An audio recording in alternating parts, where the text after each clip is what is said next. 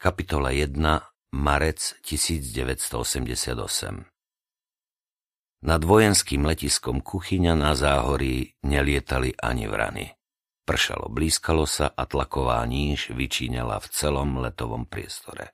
Základňa ťažkých dažďových oblakov bola vo výške 60 metrov, všetko, čo malo krídla a aspoň kúsok zdravého rozumu, sedelo na zemi. Meteorológovia ukázali pilotom synoptické mapy, povedali im predpoveď na dva dni a všetkým bolo jasné, že dnes ani zajtra si nezalietajú. Všade naokolo sa ženili čerti a lialo ani skreli. Okrem toho severák fičal rýchlosťou 32 metrov za sekundu a oblačnosť bola 8 osmín. Počasie sa malo ešte zhoršiť v priebehu najbližších 12 hodín. Vietor mal nabrať rýchlosť výchrice. Očakávalo sa občas sneženie, krúpy aj námraza. Lietadlá MiG-23 takéto počasie neprekážalo. Lietať mohli aj na severnom póle, ale na dnes bolo naplánované zvláštne cvičenie, na ktoré sa chystali už pol roka. Zlietanosť v trojici a útok vo formácii na označený pozemný cieľ. Na to potrebovali podstatne lepšie poveternostné podmienky. Pre majora Žemlu to znamenalo jedno. Domov sa nedostane ani po troch dňoch strávených na letisku, lebo zase budú chcieť, aby doladil systém.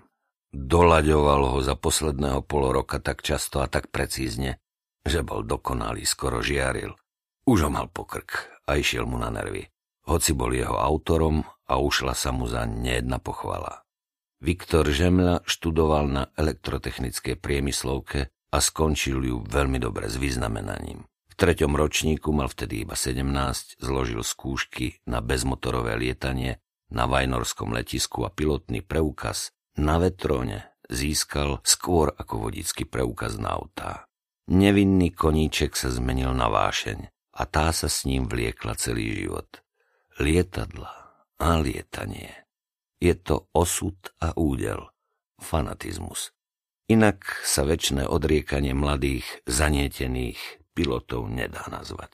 Jeho rovesníci hrali futbal, balili baby, hrali na gitarách na lavičkách v parku, chodili do kina. On vstával v sobotu o šiestej, aby už o siedmej bol na letisku, aby sa mohol zapísať na riadiace veži do knihy lietania aby sa dostal na rad do kokpitu aspoň o desiatej.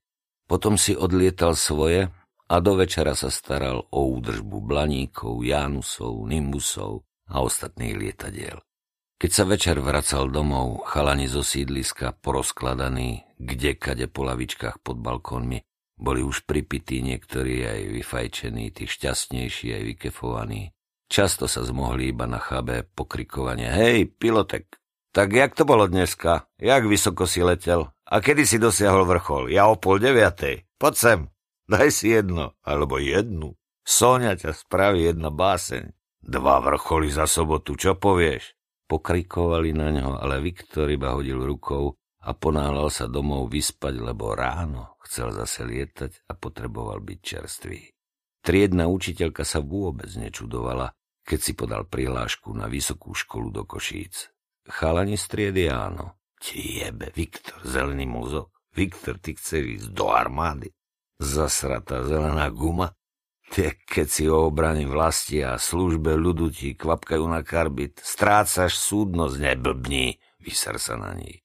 Viktor si vypočul veľa príspevkov k tomu, na čo sa chystal, ale neodradil ho nikto. Ani otec. Je to najťažšie štúdium, aké si viem predstaviť aj po psychické, po fyzickej stránke a po 40 končíš. Čo bude s tebou potom? Aj takto musíš rozmýšľať. Všetci vyslúžili piloti nemôžu robiť inštruktorov. A aj teba raz kopnú do zadku. Potom budeš až do smrti práškovať polia na čmeliaku. Ale ak si sa rozhodol, držím ti palce. Ja ti polená pod nohy hádzať nebudem, moci s tým nesúhlasím. Viktor si všetkých vypočul a podal si žiadosť. Zväzarmovský letecký oddiel ho poslal na lekárske skúšky do Prahy. Ústav leteckého zdravotníctva. Koupakova 16, Praha 6, Davice. Známa adresa. Tu začínal každý vojenský pilot Československej socialistickej armády. Prišlo 32 záujemcov z celej republiky. Zobrali im krv, odmerali tlak, vymočili sa do pohárikov a desiatim hneď oznámili, že letectvo s nimi nepočíta. Do tanku možno, ale do lietadla určite nie. Nasledovali odborné interné vyšetrenia a odpadli ďalší. Potom vyšetrenie zraku a pohoreli skoro všetci. Na psychotesty už išli iba 12. Zdravotné previerky trvali tri dní. Preklepali ich a presvietili ich od nechtov na nohách až po končeky vlasov. Sú iba dve povolania, ktorých vykonávateľia musia byť absolútne zdraví a ich zdravotný stav sa denne kontroluje. Americkí prezidenti a vojenskí piloti. Viktor, amatér, z nepochopiteľných dôvodov mal záujem iba o to druhé. Záverečný verdikt bol nekompromisný. Kruté zdravotné previerky zoradili uchádzačov do štyroch tried. Trieda A1 boli uchádzači schopní výcviku na nadzvukové stíhačky. Kritéria splnili iba Viktor, jeden chalan zo Žiliny a dvaja z Banskej Bystrice. Trieda A2 boli podzvukové stíhačky. Splnili traja. Trieda B1 boli helikoptéry. Splnili štyria trieda B2. Viktora ostatní chalani z nižších tried nezaujímali. Hoci za tri dní duševného a fyzického martýria sa celkom dobre spoznali a s niektorými sa aj skamarátil. Všetkým im dokázal, že na to má a to bolo pre ňo hlavné. Aj otcovi, aj chalanom z ulice, aj tej koze Ivete. Iveta mu neverila, že bude pilot, že si ju vezme za ženu, a že im bude spolu sveta žiť. Brala to iba tak, že pri oblápaní a ohmatkávaní pod bránou musí snívať aj o niečom inom, nielen o tom, čo nahmatá. A keď sa chce dostať aj inde, musí aj niečo nasľubovať. Chodil s ňou už vyše pol roka. Čo bol v partii skoro rekord, tak sluboval. Keď sa vrátil z Prahy iba čumela, ako všetci. Bola rada, že jej chalan bude pilot. Aj sa pred ostatnými babami pochválila, ale jej radosť netrvala dlho. Viktor po maturite sadol na vlak a odišiel Dargovom do Košíc. Výsledky zdravotných previerok z Prahy ho samozrejme predbehli. Vlastne ho tam už pár týždňov čakali.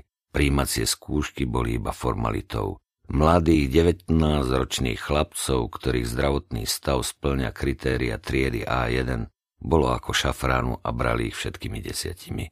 Prijali by ho, aj keby príjmací test podpísal tromi krížikmi. Viktor vyštudoval vysokú vojenskú leteckú školu, dostal titul inžiniera, hodnosť nadporúčíka, onedlho kapitána a začal lietať na nadzvukových strojoch.